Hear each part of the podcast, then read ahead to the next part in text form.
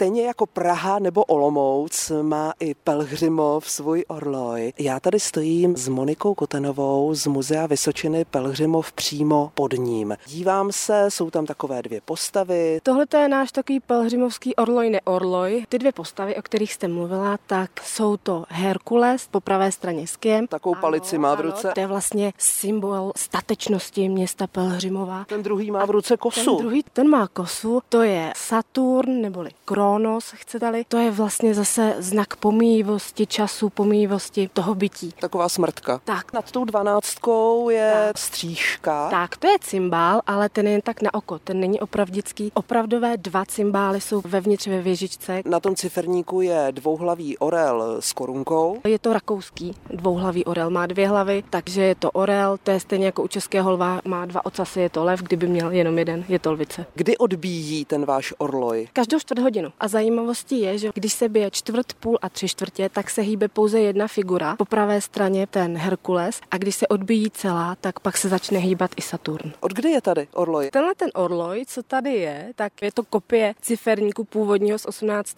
19. století. Tenhle ten sem byl dán v roce 2000. Byl zrekonstruován pelhřimovským restaurátorem Jaroslavem Bendou. Mezitím byla věžička osazena ještě jedním ciferníkem, skleněným. To bylo při celkové rekonstrukci v zámku pánu Zříčan mezi lety 1924-25. A tenhle ten ciferník je volně přístupný v atriu tady Šrejnarovského domu, kde sídlí turistické informační centrum. Ciferník je nasměrovaný do náměstí. Z druhé strany je ještě jeden ciferník, o kterém možná moc lidí neví. V roce 2000 totiž na druhou stranu věžičky byl přidán také ciferník, který tam dle dobových dokumentů byl. Zajímavé jsou i rafičky, nebo vy říkáte rafie. rafie. To už jsou pořádní rafičky. Jsou to rafie, jsou vlastně pozlacené a jsou vykované do tvaru meče a žezla. Blíží se desátá hodina a my bychom měli pelhřimovský orloj slyšet odbíjet desetkrát a měli by se hýbat obě dvě figury, jak Herkules, tak Saturn.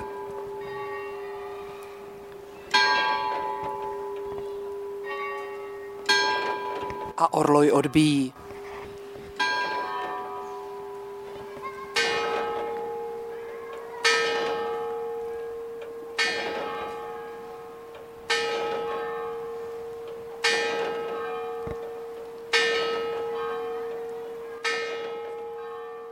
Z Pelhřemova Irena Šarounová, Český rozhlas.